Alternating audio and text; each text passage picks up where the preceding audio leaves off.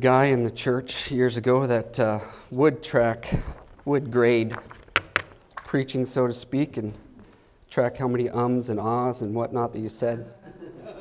So my dad already told me he was, he was tracking that today. so, but in all seriousness, hopefully um, this lesson I've been given to teach through is something that you um, can get something out of, and um, would ask that you be intentional about seeking to get something out of the Word of God this evening and to apply it to some area of your life as God, as the Spirit of God points that out. We're going to be over in Luke chapter 13. Luke chapter 13. And we're going to read through this portion of Scripture that um, includes a parable in it. The parable that's been titled the, the Barren Fig Tree. So, Luke chapter 13, and if you read with me starting, if you follow along with me starting in verse 1, it tells us There were present at that season some that told him of the Galileans, whose blood Pilate had mingled with their sacrifices. And Jesus answering said unto them, Suppose ye that these Galileans were sinners above all the Galileans, because they suffered such things? I tell you, nay, but except ye repent, ye shall all likewise perish. Are those eighteen upon whom the tower of Siloam fell and slew them? Think ye that they were sinners above all men that dwelt in Jerusalem? I tell you, nay, but except ye repent, ye shall all likewise perish. He spake also this parable A certain man had a fig tree planted in his vineyard, and he came and sought fruit thereon, and found none. Then said he unto the dresser of his vineyard, Behold, these three years I come seeking fruit on this fig tree, and find none. Cut it down. Why cumbereth it the ground? And he answering said unto him, Lord, let it alone this year also, till I shall dig about it and dung it. And if it bear fruit, well, and if not, then after that thou shalt cut it down. Jesus speaks here in this passage the parable of a barren fig tree to illustrate really um, one kind of overarching um, point here, and that's that we all have personal accountability to God. That does kind of fall into two different categories as we think about the unbeliever, the personal accountability that the unbeliever has to God is to repent. And we're going to we're going to uncover more of that. To the believer, the personal accountability is that to bear fruit. And that bearing of fruit is also evidence that I've, that I've got a true new nature, that evidence of real salvation. As we dig into this, we're first just going to look at kind of the context of the setting of this passage of Scripture. Then we're going to kind of examine the two questions that have the same theme that are posed here in this passage of Scripture. Then we're going to note the parable, and in doing so, look at some of the lessons that we can take out of this parable. So before we dig into this, let's just take a moment to pray here. Father God, we come before you this evening and um, are thankful for the Word of God, are thankful for how, um, as time changes and as the years go on, how the Word of God is still applicable to every generation and applicable, applicable to our lives even now. Father, we pray that you would um, take the Word of God as it's presented this afternoon and, Father, through the Spirit of God, might use it to um, point out areas in our life that need correction. Father, that we might be um, attentive as we work through the Word of God here, that you might help me to uh, present these, cl- these thoughts with clarity. And Father, that you might be pleased with what takes place here this evening. And we ask these things in your name, in Jesus' name. Amen. All right, as we kind of try to unpack this portion of Scripture, um, it's helpful, at least helpful for me, to think about the context of which this passage is being um, uh, spoken. And if you look, you're in Luke chapter 13. If you just flip over to Luke chapter 12, we get some context of who the audience is here. In Luke chapter 12 and verse 1, it says, In the meantime, when there were gathered together an innumerable multitude of people, insomuch that they trode one upon another, he began to say unto his disciples, First of all, Beware ye of the leaven of the Pharisees, which is hypocrisy. And so we see here that Jesus is teaching, the setting is that Jesus is teaching uh, in the presence of a, of a huge multitude. It's, it tells us there in verse 1 it's an innumerable multitude, lots and lots of people. And so that's, the, that's kind of the setting in which he's teaching. As he's, as he's teaching and working through um, some of the, some even other parables here, we come to the end of chapter 12 and and in verse 54, we see here that Jesus begins to address uh, not just his disciples, as it was talked about in verse 1, but addressing the whole multitude. And we see that he um, kind of rebukes them for their spiritual dullness. If you look there in verse 54, it says, And he said also to the people, When you see a cloud, rise out of the west, straightway ye say, There cometh a shower. And so it is. And when you see the south wind blow, you say, There will be heat, and it cometh to pass. Ye hypocrites, ye can discern the face of the sky and of the earth, but how is it that you do not discern this time? Yea, and why even of yourselves judge ye not what is right? And so essentially, he's telling them here hey, you guys have the ability to forecast the weather, but when it comes to spiritual matters, um, you can't discern that which is right. And he's pointing out the hypocrisy of their ability to have spiritual discernment. And then with that, with that thought, he moves into chapter 13 here. And he reviews with them two semi current events of that time period and uses these to um, draw an illustration.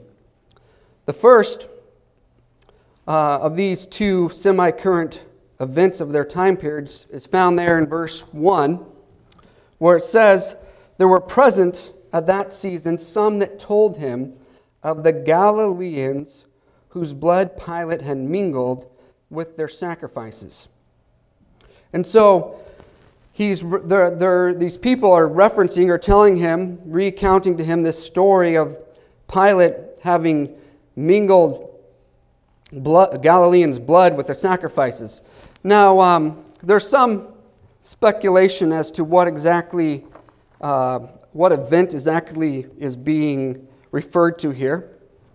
Um, some think that the reference here might be to a massacre that occurred in the temple. Um, if this is the case, it would line up with some of Pilate's known brutality. Um, this would have happened early in Pilate's administration and in the timing of that would have been an event that happened prior to um, Jesus' public earthly ministry.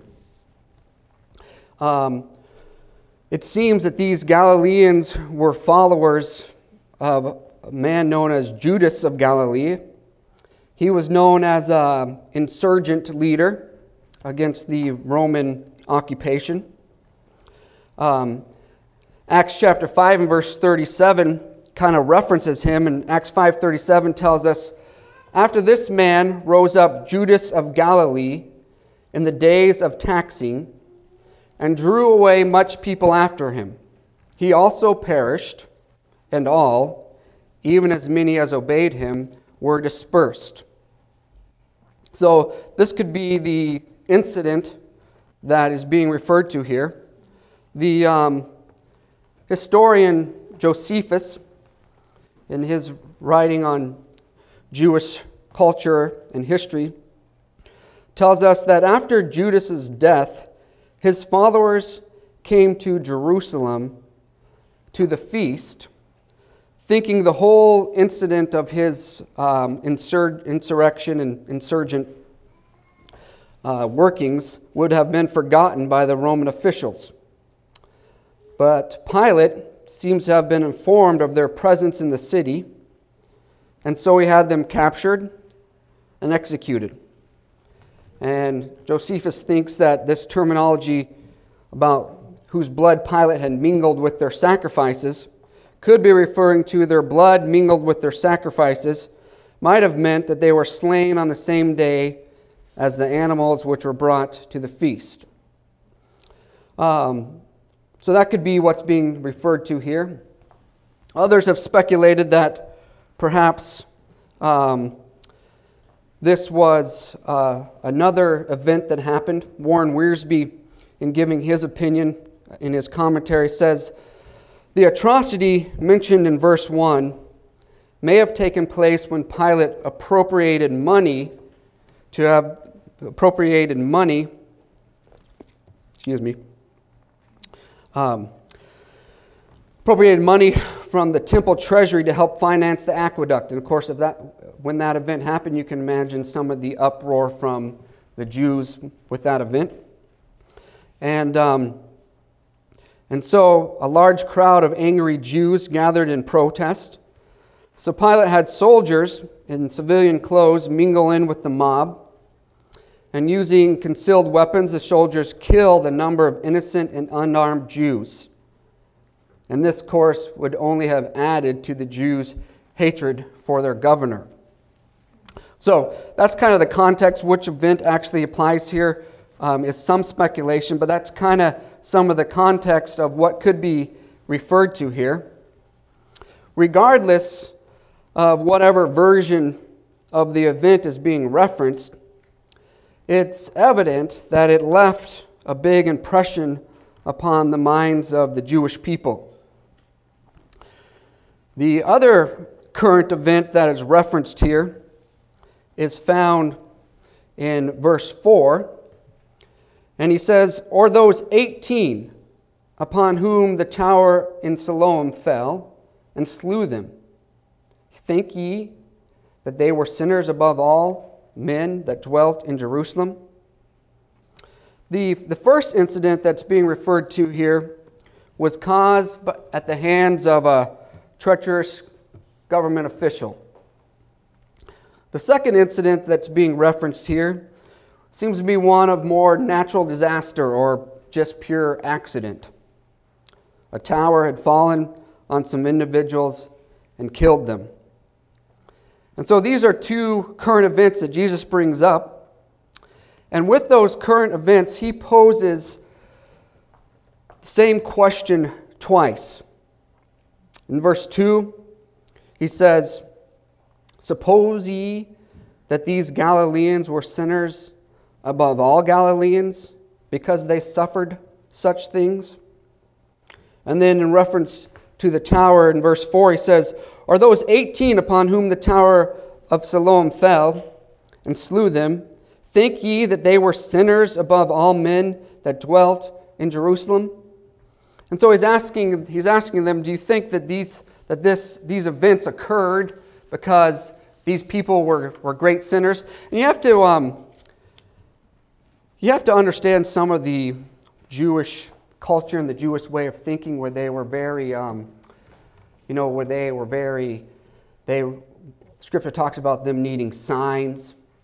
And in that culture, as things happen, like there had to be some meaning or implication behind it. It was kind of the way that that culture viewed things.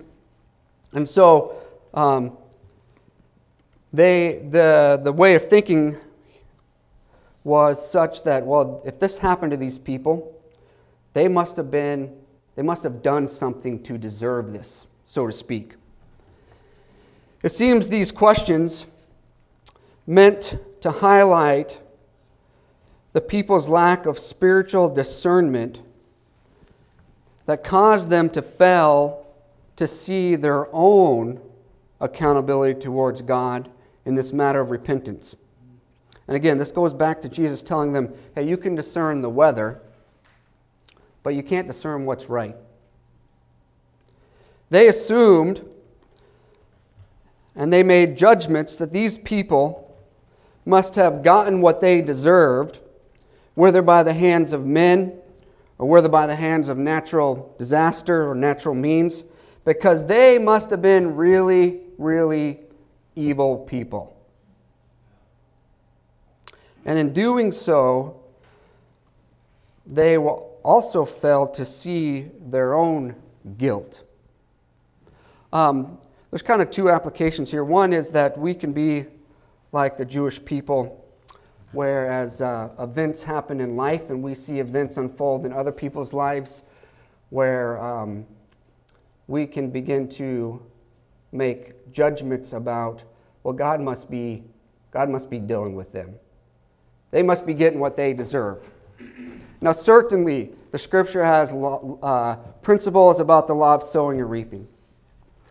But I also know that from time to time I can be a very judgmental person, and then come to find out other facts, you realize, oh, things were not all as they perceived to be. And so here they were very quick at judging the outcome of these people that died without looking inward at their own condition. Um, we tend to do this. Warren Wiersbe, in his commentary, kind of gives a funny uh, analogy or illustration out of history about um, this way of thinking. Wiersbe writes the following story, which illustrates the importance of not judging others by their circumstances, but rather to consider your own life. When the blind English poet John Milton was old and obscure, he was visited one day by Charles II, son of the king that the Puritans had beheaded. Your blindness is a judgment from God for the part you played against my father, Charles II said. Milton replied, If I have lost my sight through God's judgment, what can you say of your father who has lost his head? And so, um, perspective matters. And the one, the one thing that we do have most control over is internal perspective about our own life. And so, here, these Jews were quick to judge the outcomes of others without looking at their own guilt. And to this, Jesus responded. And, to the, and, and here comes the application. But to this, Jesus responds and responds in verse 3 and repeated again in verse 5. As he asks them this question, it's a rhetorical question because he responds with the answer and he says, I tell you, nay, no.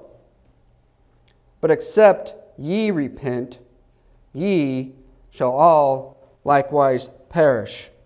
And then again, as he gives the, the, the question of the tower in Siloam, he replies again to his own question. He says, I tell you, nay, but except ye repent, ye shall all likewise perish. Jesus makes it clear, and he's trying to drive home to this audience that it's foolish to make judgments about bad things that happen to other people the fact is that we are all guilty before God, and each one has an individual responsibility and accountability to God. For the lost man, for the person that is not saved, this accountability or this duty is to repent. I tell you, nay, but except ye repent, ye shall all likewise perish. You know, I find it interesting. We've been studying through the uh, imperative commands in Sunday school, and um, that comes out of Matthew 28, where he says, teaching them to observe all things whatsoever I have commanded you.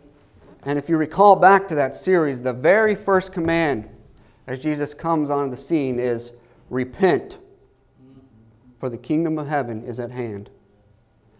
And oftentimes, we like to think about this, this issue of repenting uh, as an invitation or as an option, something to consider and sometimes, even as a young person sitting in the, in the house of God or growing up in the house of God, I can tend to think about that as an option that one day I need to consider or deal with. But that's not the way Scripture presents it. Scripture presents it as a command repent, for the kingdom of heaven is at hand. Acts 17:30 tells us, "And the times of this ignorance God winked at." And if we were to go back and look at some of that context, there's sometimes a measure of ignorance or lack of understanding that um, is in somebody's life.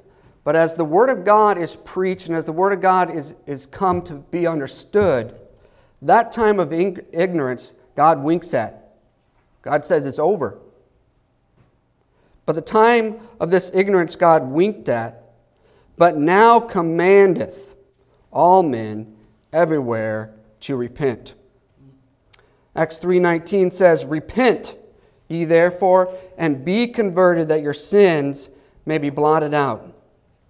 And here in Luke chapter 13, not once but twice, Jesus repeats warning these Jewish people. And even today, warning some of us that if each and every person does not repent, he or she will likewise perish. They will face the same ruin as those killed by Pilate. They will face the same ruin as those that had the tower fall upon them. Now, what is this, what is this repentance? Uh, and we're going to attempt in some small way to try to define repentance, but in doing so, let's also make sure that we don't overcomplicate it. Repentance is really a change of mind, or perhaps uh, a realization in that process of my mind changing to the way God sees things. You see, sometimes I have a perspective about how things are, only later to find out that my perspective's been wrong. And so repentance is coming to acknowledge that the way I've perceived things, the way I've had things built up in my mind, is, is opposed to the way God has things. Repentance means a change of mind. It means I'm, I'm headed down one direction in life. And that direction is really one that I am pleasing myself. Now, that, that might not mean that there's some, some guardrails in life or maybe some restraint in life that doesn't keep me from doing exactly what I want to do. But in my heart, I'm going the way I want to go. And if there's some restraint in my life that others have put there, I don't like that. But I'm going one direction in my life, a direction that I've set, a direction that pleases me. And in that process, I come face to face with God's standard. And realize that my direction is an offense to God's way. And in coming to that conclusion, repentance is to turn from that direction, turning 180 degrees, turning to God's way, turning to God's view, abandoning my will, abandoning my view, abandoning my control, and turning from that and turning to God for Him to be in control. Except ye repent, ye shall all likewise perish. The end, um, the end is clear. The end is not left with a question mark. The end is clear as to the outcome when I choose not to repent. Then we shift gears here some, having warned everyone about the need for repentance in a person's life in order for him or her to not perish. Jesus continues this theme of personal accountability towards God and begins to present that through the use of a parable to expound upon this thought that the Lord wants fruitfulness out of each and every one of his children. Let's note this parable here, and then we'll um, unpack some of the lessons that we can pull out of this. In verse 6 there, it tells us, He spake also this parable. A certain man had a fig tree planted in his vineyard and he came and sought fruit thereon, and found none. Then said he unto the dresser of the vineyard, Behold, these three years I have come seeking fruit on this fig tree, and find none. Cut it down. Why cumbereth it the ground? And he answering said unto him, Lord, let it alone this year also, till I shall dig about it and dung it. And if it bear fruit, well, and if not, then after that thou shalt cut it down. Jesus here tells the parable of the barren fig tree to teach the lesson that God wants every Christian to produce fruit in his or her life. Year after year, the fig tree produced no fruit, no figs which should have been the natural thing for the tree to produce, since it was a fig tree. Here, as we look at this parable, we kind of kind of zooming out from this parable, we see the story of the parable, or kind of synopsis of the story of the parable. In verse 6, the owner of the vineyard had a fig tree, a fig tree that was planted. there was some intentionality about it. And it was planted for the purpose to produce fruit. We see that because he came seeking fruit from it. In verse 7, synopsis of the story, the owner tells the dresser of his vineyard to cut it down. Three years, no fruit, plenty of time. It's not useful. Cut it down. The dresser of the vineyard pleads to let it alone. One more year. One more chance to work with it. The interpretation of the parable is the owner of the vineyard is the Lord, is God Himself. And you can see that in verse 8 as the reference of the dresser replies back, and he, and he answers unto him, Lord, capital L. The interpretation of the parable is that the owner of the vineyard is the Lord, God Himself. The dresser of the vineyard seems to be the Holy Spirit, and the fig tree is referencing every believer. Fruit in this case is the evidence in a Christian's life showing a real life change.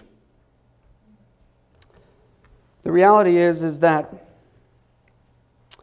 some Christians can go year after year with no spiritual fruit, which should be a natural thing for the one who is truly a child of God.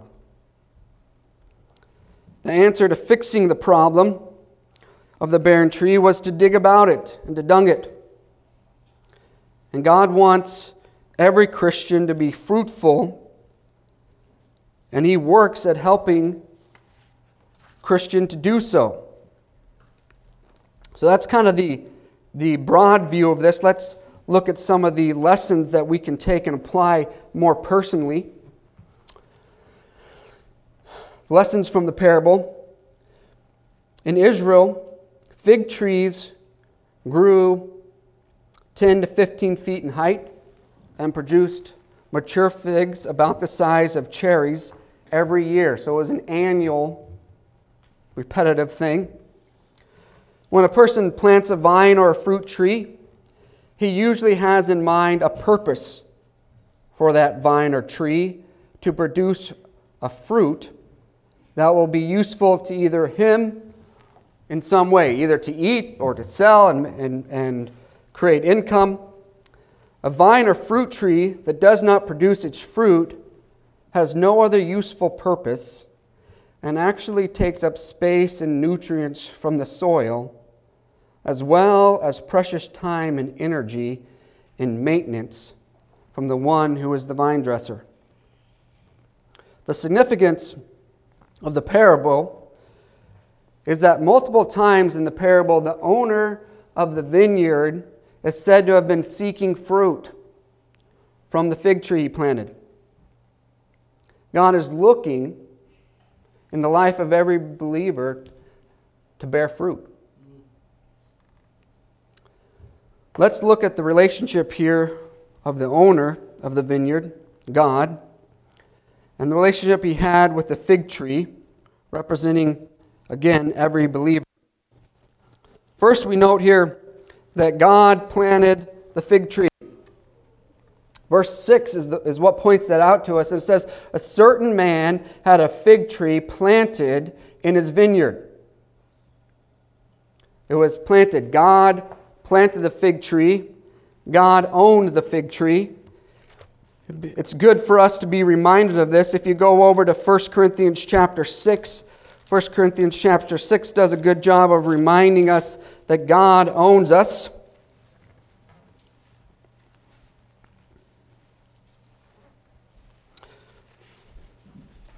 First Corinthians chapter 6 and verse 19, a verse that many of you are very familiar with. And it says here, What? Question mark. Know ye not that your body is the temple of the Holy Ghost, which is in you, which ye have of God, and ye are not your own? For ye are bought with a price. Therefore, and again, we've been reminded that when you come to a therefore, you pause to think about what the therefore is there for. And the therefore is that ye are not your own, but ye are bought with a price, that God owns us. So, because of that, on the basis that God owns us, therefore glorify God in your body and in your spirit, which are God's. So, due to the fact of ownership, because of the fact of ownership, we are to glorify God in our body and in our spirit, which belong to Him. Now, there's multiple things that could be said about how God is glorified. John chapter 15, which is another passage that, rela- that relates to fruit being borne in people's life. John 15, 8 puts it this way He says, Herein is my Father glorified, that ye bear much fruit. So shall you be my disciples. So, God planted the fig tree. God owns us. Planted the fig tree in his, um, whatever the, I'm thinking orchard, but I don't think that's what they call fig farms. But God planted us there. God owned the fig tree. God owns us. God owns us not only um, in a spiritual way, but God also owns us by the right of creation. Jeremiah 1 5 told us, tells us, Before I formed thee in the belly, I knew thee. And before thou camest forth out of the womb, I sanctified thee, and I ordained thee a prophet unto the nations. Who did the forming in the belly? God did the forming in the belly. God owns us. We really, as a believer, are owned twice one by the right of creation, which is also the right by which God comes along and says, Repent, and by the right of purchase, because God has purchased us with His own blood. So we see that God planted the fig tree, God owns us as, believers. And if we allow God to work, if we allow God's will to be done in our life, God takes us, and just as He planted the fig tree, God takes us and God places us right where He wants us. One of the places that God desires to place a believer is in a church. If you're um, still there in Corinthians, you can look over at chapter 12. 1 Corinthians chapter 12 and verse 18 tells us, But now hath God set, planted, now hath God set the members, every one of them in the body, as it has pleased him. God, uh, if you remember from 1 Corinthians 7, that God, because of right of purchase, God wants us to glorify him.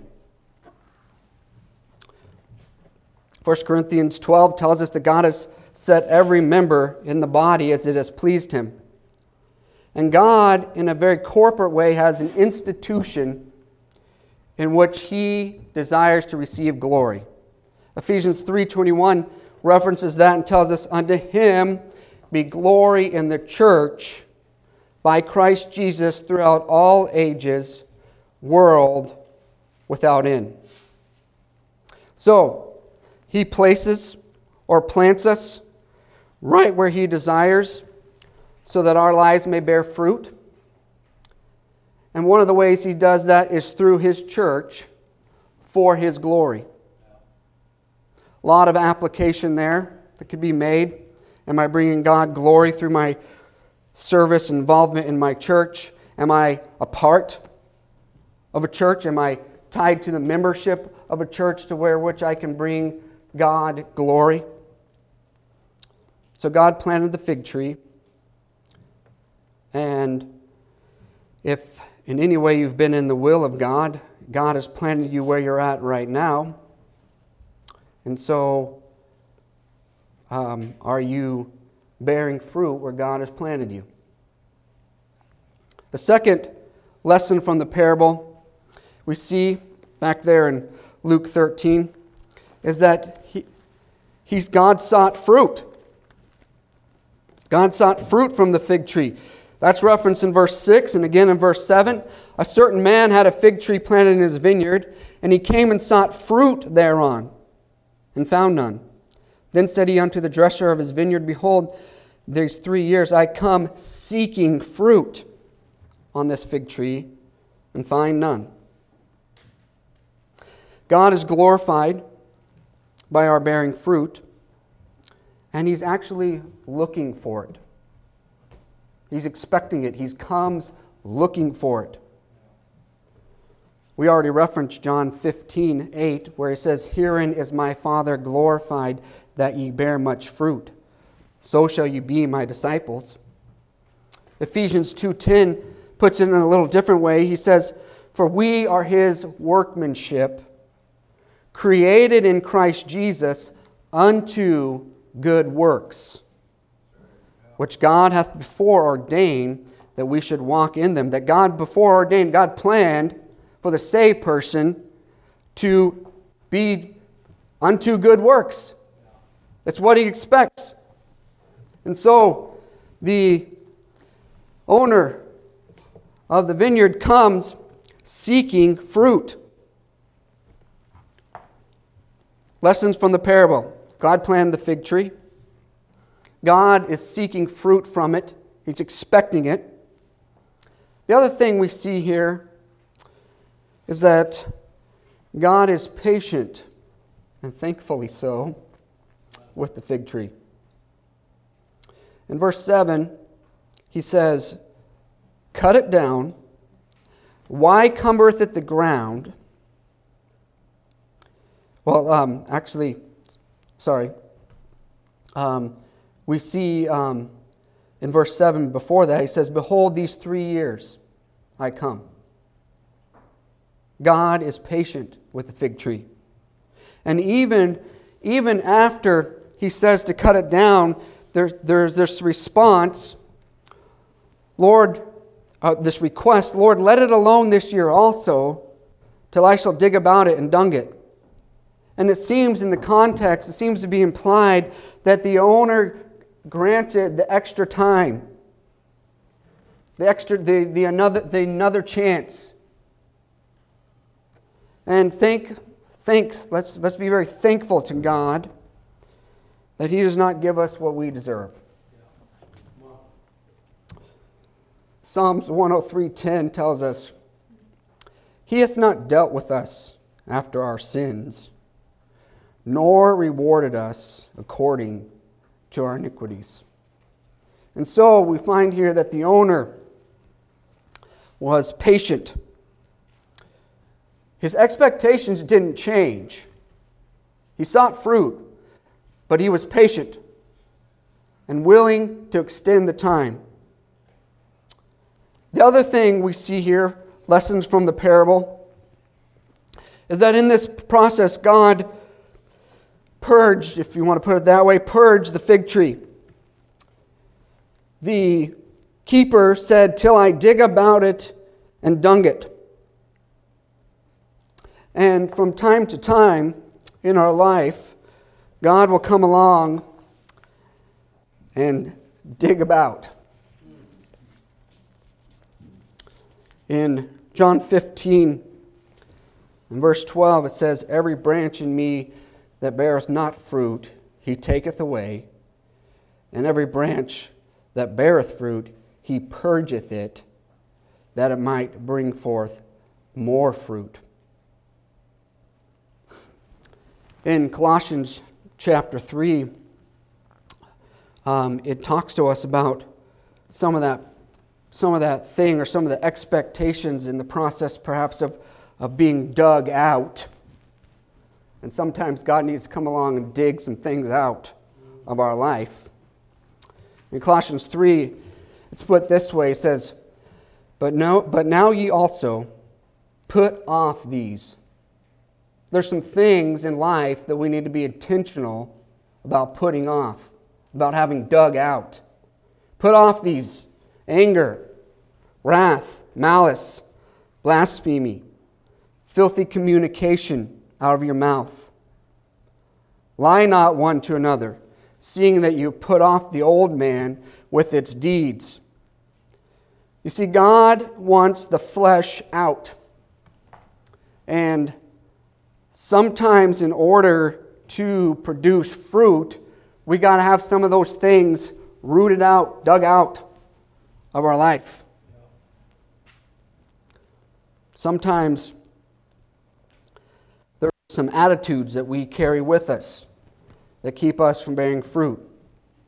And the Holy Spirit will come along and begin to do the work of rooting around in our life to root those things out. In a very, very practical way, one of the ways that happens is through God's Word. Colossians 3:16 tells us, "Let the word of Christ dwell in you richly in all wisdom, teaching and admonishing one another in psalms and hymns." The, the, the thing I want to point out there is that the word of God is to teach us and sometimes to admonish us on rooting out, digging out those things in life that are hindering us, that are keeping us from producing fruit. God will dig some things out. I shall dig about it and dung it. And sometimes God has to do some dunging around, some, some fertilizing in our life because sometimes we can become stagnant, set in our ways, or have this idea that I have arrived. And sometimes, if I'm honest, sometimes um, that thinking comes or the, comes with uh, some length of having been a Christian, having been saved. And maybe I've already had some victory over some, some battles in my life, and, and I can um, kind of become satisfied with where I'm at and kind of lean on past history, which makes me stagnant or gives me this idea that I've arrived and I begin to have a decline in the fruit bearing process. You see, um, one, of the, one of the things, and we didn't really develop this thought, but one of the things about producing fruit is it's an ongoing annual process. And last year's fruit doesn't count for this year's fruit. And I can become stagnant with the idea that I've arrived and can begin to have declining in fruit bearing. And the Lord comes along and changes things up. Sometimes He comes along and puts different things or allows different things or allows trials to come into my life. And you can accept those trials, those challenges, those circumstances that feel out of control, or you can fight against it.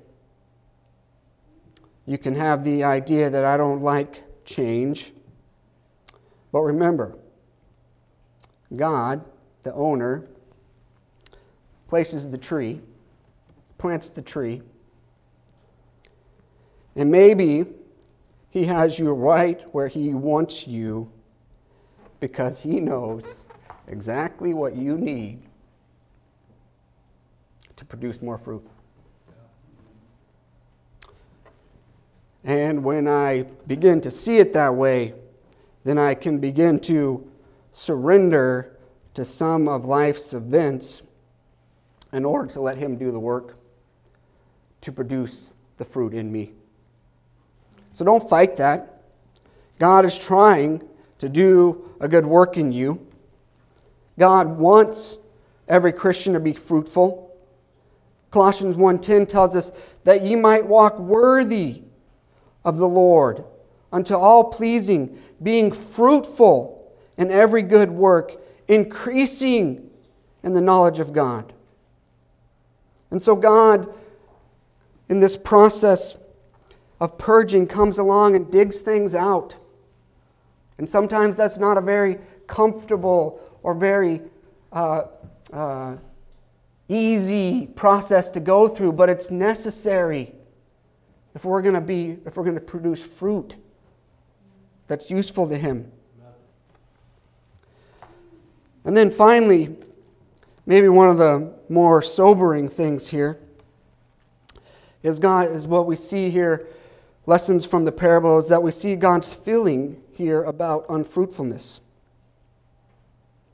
In verse 7 and in verse 9, Behold, these three years I come seeking fruit on this fig tree and find none.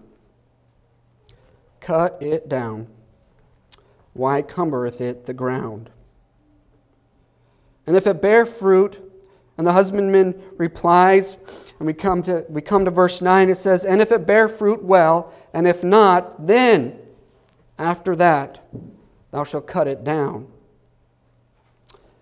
Seems to be implied here that God has limited use for the saved man who does not bear fruit.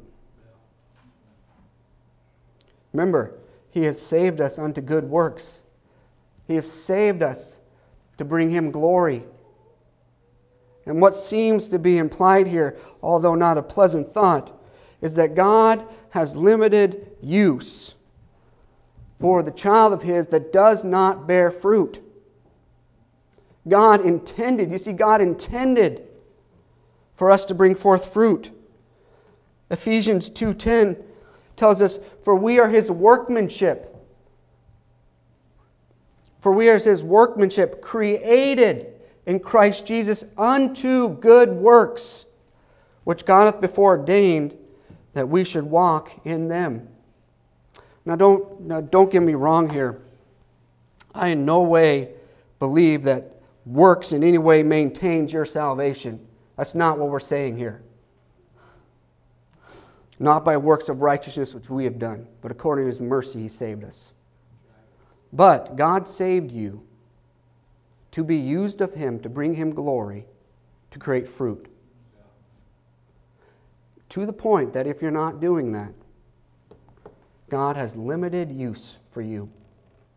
Seems to be one of the implications from this. And so, lessons from the parable God planted the fig tree owns it. God sought fruit from the fig tree, He expects it. God is patient with the fig tree, and thankfully so.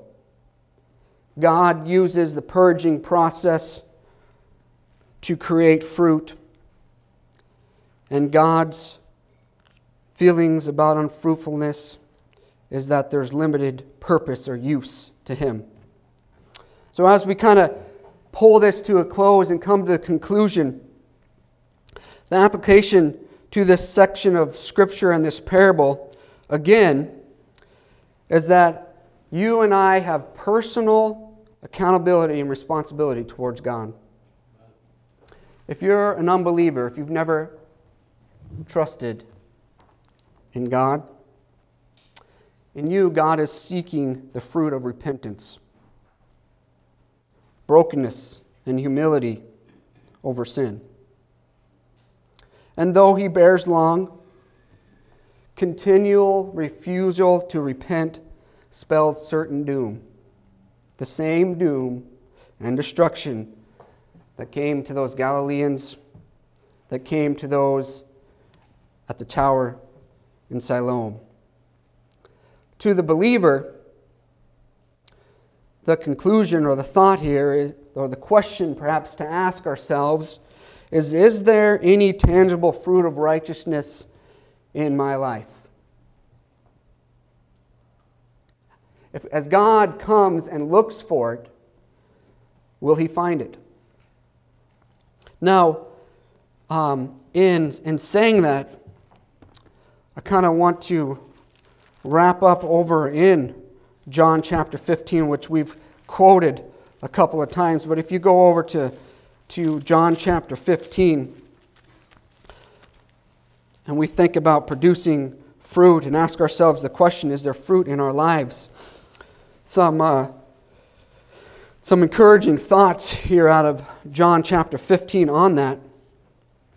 In John 15 and verse 4, kind of in the same context of bearing fruit. In John 15 and verse 4, it says, Abide in me, and I in you.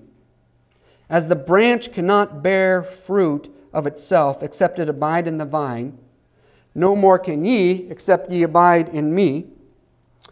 And then the context keeps going, but we're going to skip down to verse 8. It says, Herein is my Father glorified, that ye bear much fruit, so shall ye be my disciples. So again, we see the, the um, implication or the context here is that we are to bear fruit. But sometimes, um, sometimes I can get lost or perhaps overwhelmed in this idea that I am supposed to produce fruit. And sometimes, I mean, let's just face it, from time to time, um, I'm a failure. And from time to time, I can become discouraged and I can hear uh, perhaps a, a, message like this and can work up in my mind that, um, I need to do better at producing fruit. Um, but that's not really the way it works. You see, here in John 15 4, he says, Abide in me. And that, that term, abide there, in the Greek, in the Greek it's uh, Greek word meno, which means to remain, to stay, as in a given place, to dwell, or to continue.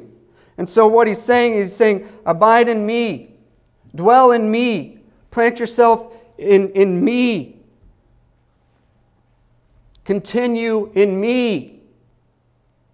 And then, in doing so, abide in me and I in you, as the branch cannot bear fruit of itself except it abide in the vine. That bear there, the meaning of that word bear there, the Greek word phero, it means to be moved along as having been borne along. It carries the meaning of like um, under the force of something else to be borne along. It's, it's the same word used in the reference in Acts where the ship is driven by the wind, where the ship is powerless and the wind is doing the driving.